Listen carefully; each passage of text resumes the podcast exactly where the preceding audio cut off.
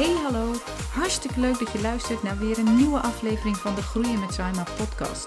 De podcast waarin ik jou meeneem over alles wat te maken heeft met businessgroei, met persoonlijke groei. En ik zal dingen delen over mijn eigen reis, maar ik zal ook zeker andere mensen gaan interviewen. Ik geef je tips en inspiratie en ik zal ook veel delen over de kracht van samen. Want samen kun je enorm veel groeien. Ik wil je heel veel luisterplezier wensen.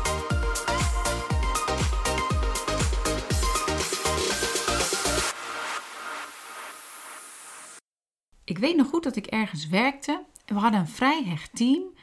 En er kwam een nieuwe collega. Er was iemand weggegaan en er kwam iemand voor terug. En dat moment is altijd heel erg spannend. Want er komt iemand binnen, jij bent een hecht team, je hebt van alles neergezet met elkaar en dan komt daar iemand nieuw binnen. Eigenlijk is dat al een soort van indringer. En dat klinkt heel negatief, maar dat is wel hoe het kan voelen voor mensen die in zo'n team zitten. Van er komt iemand bij en dan verandert de hele samenstelling. Want iemand komt iets brengen wat, wat soms gewoon heel anders kan zijn. En in dit geval was het ook echt iemand die heel anders was. Die kwam met een hele andere omgeving, had een heel andere voorgeschiedenis. Ehm, ja, die, die dacht anders, die kwam met andere ideeën. En dat vonden wij spannend. En ik moet zeggen, op dat moment besef je dat helemaal niet. Dus dan ben je helemaal niet bezig met van, oh, wij vinden dit spannend. En ik moet anders gaan denken om hem te leren begrijpen. Nee, zo dachten wij niet. Wat je dan krijgt, is dat mensen op een of andere manier een soort van ja, ongeschiktheidssticker op iemand gaan plakken, omdat hij allemaal dingen en ideeën inbrengt wat totaal niet past binnen de huidige ja, standaard of cultuur, of hoe je het dan ook maar mag noemen. Het past gewoon niet. En dan worden mensen zenuwachtig. En want ja, de, de, de posities veranderen. En jouw positie verandert misschien wel. En de ideeën waar je eerst aan hebt gewerkt. Ineens gaat iemand dat bevragen. Want ineens gaat iemand nadenken: hé, hey, is dit wel hoe het moet? En kan het niet op een andere manier? Of bij mijn vorige baan deden we dit op een, op een manier wat veel beter paste. Kijk maar, ik laat het je zien.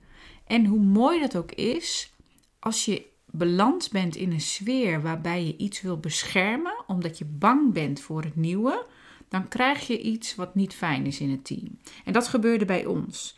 En ik weet nog dat ik daar veel over nadacht van goh, hoe, hoe kunnen we dit nu anders maken? Want wat gebeurt er op het moment dat er iemand nieuw binnenkomt?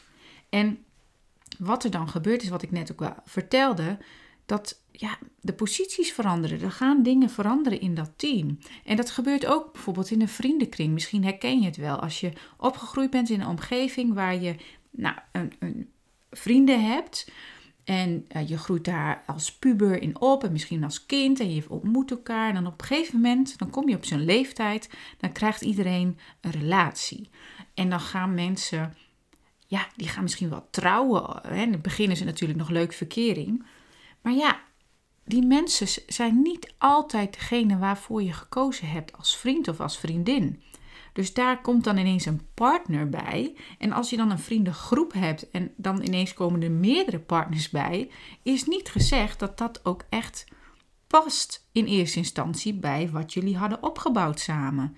Want dan komt iemand ineens iets heel anders vragen. En wat je dan vaak um, ziet gebeuren, is dat dan die vriendin of man of wie het dan ook maar is, maar in ieder geval de, de, de aanhang, laat ik het zo maar zeggen, die wordt als een soort van boosdoener gezien, als indringer van jij hebt iets veranderd wat wij hadden opgebouwd. En daar hou ik niet van, want ik wil graag vasthouden aan wat ik heb. Dus aju, uh, ik wil je niet hier hebben.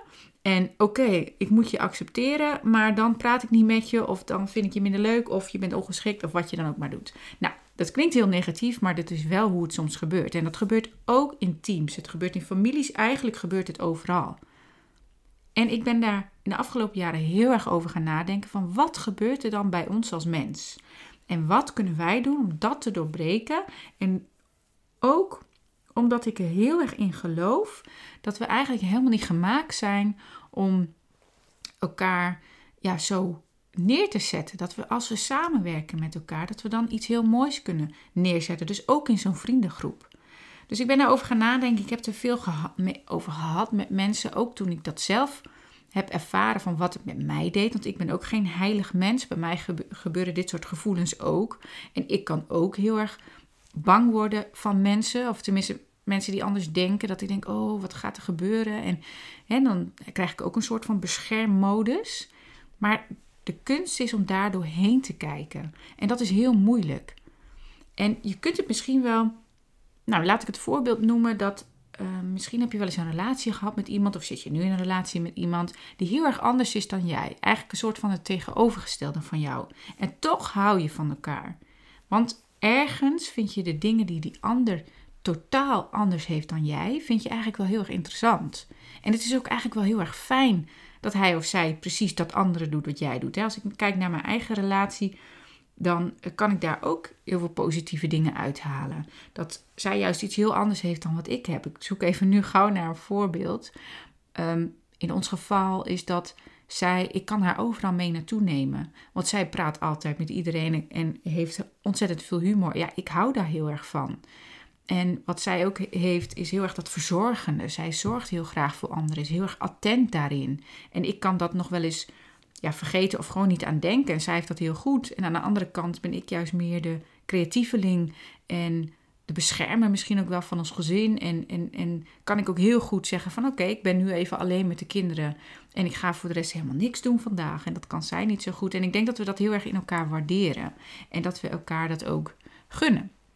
En zo werkt het eigenlijk in alles. Dus hoe het in relaties werkt, zo werkt het ook in teams, zo werkt het ook in vriendengroepen, zo werkt het op, in, bij groepsporten. Dat als je leert zien dat de ander die, die iets heeft wat jij niet hebt, dat die juist ehm, ja, dat het heel erg aanvullend is op wat jij hebt, dan, dan heb je zoiets moois in handen. Maar dat betekent ook dat je moet zien dat je ergens bang voor kunt zijn. Dus in ons geval, die collega waar ik mee begon, ja, die die was echt een soort indringer in ons team, omdat hij iets anders kwam brengen dan wat wij ja, dachten nodig te hebben. Terwijl ik weet nog, dit, dit is al een aantal jaren geleden hoor, maar dat, dat we op een gegeven moment dat ik dacht, ja, maar hij brengt juist wel iets. Wat, en daar, in, inderdaad, daar verandert iets mee in ons team, maar dat is juist positief. En wat mooie hieraan vond, was dat ik dus ontdekte dat hoe mooi het is als je kunt zien dat, dat als iemand iets anders heeft dan wat jij hebt, dat dat juist positief is. En dat jij dan ook niet je best hoeft te doen om datgene wat die andere goed kan, of goed weet, of, of beheerst, dat jij dat niet hoeft te kunnen, want jij kunt weer hele andere dingen goed. Dus als jij in een team werkt of een team hebt en je ontdekt dat iemand iets goed kan, ik zeg maar wat, iemand die is ontzettend goed in voor een groep staan en presenteren en jij kan dat minder goed, of hè, iemand kan goed spreken, dan hoef jij dat niet per se ook goed te kunnen als diegene daar een mooie aanvulling in voor is en jij weer iets anders heel goed kan. En ik denk dat dat, als we op die manier naar elkaar durven te kijken, zo van oké, eigenlijk heb jij iets wat ik niet heb, daarmee laat ik zien een stukje kwetsbaarheid van oké, dit is dus iets wat ik eigenlijk niet zo goed kan, maar ik gun jou dit. En de ander die kijkt, uh, die, of gun jou dit, maar ik ehm, laat jou op die manier in die picture staan. Want jij bent hier degene, de, de expert in, of jij bent hier degene die dit gewoon fantastisch kan. En ik kan dat andere stuk weer heel erg goed. Ja, dan heb je elkaar vooral nodig, maar dan heb je het niet nodig om daarover je rot te voelen of bang te zijn.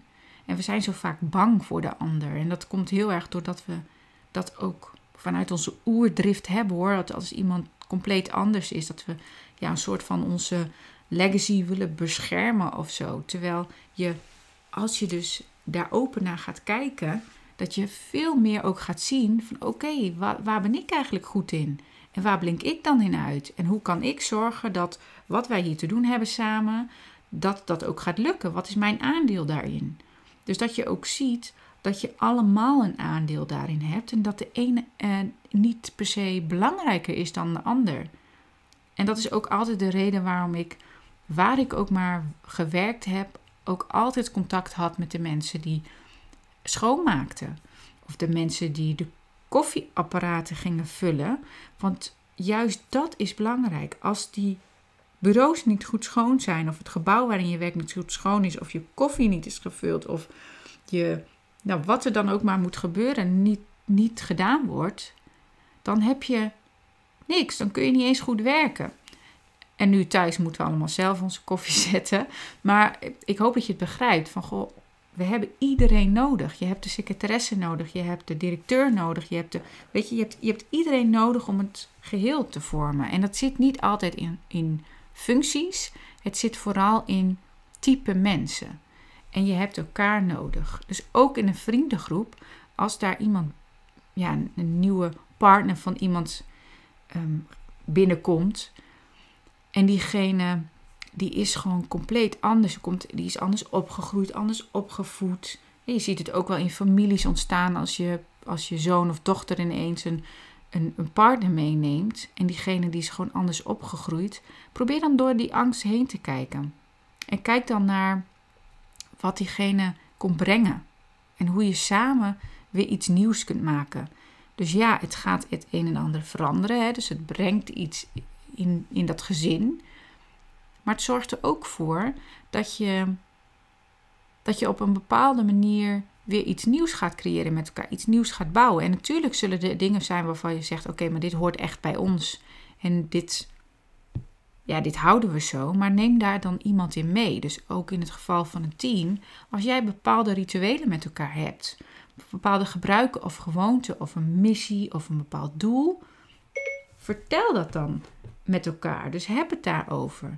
Dus ga, ga, ga die persoon daarin meenemen. Van goh, dit hebben we zo opgebouwd. Met deze en deze reden. Ik zeg maar wat. Je hebt elke vrijdag heb je een moment waarop je de week afsluit met elkaar. Ja, iemand anders kan wel denken: ja, hartstikke leuk dat jullie dat hebben, maar daar heb ik helemaal geen zin in. Ik wil gewoon mijn werk doen. En uh, dat uurtje wat jullie met elkaar hebben op vrijdag, uh, liever niet, laat mij mijn werk maar gewoon doen. En dan heb je meer aan mij. Maar dat zijn dingen die jij samen kunt beslissen met je team of met jezelf.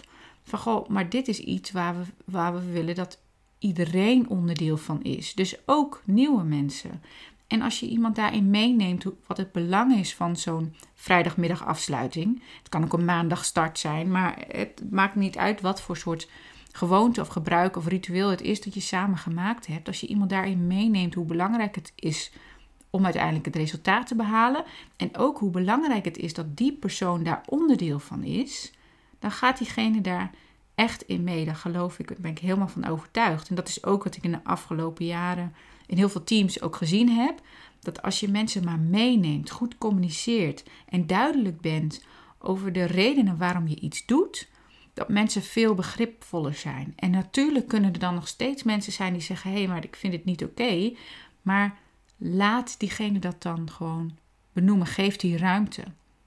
En ga vragen naar van oké, wanneer zou je er wel mee akkoord gaan? Wat moeten we dan aanpassen waardoor je het wel wil? Of waardoor, je, waardoor we dit wel op deze manier kunnen doen?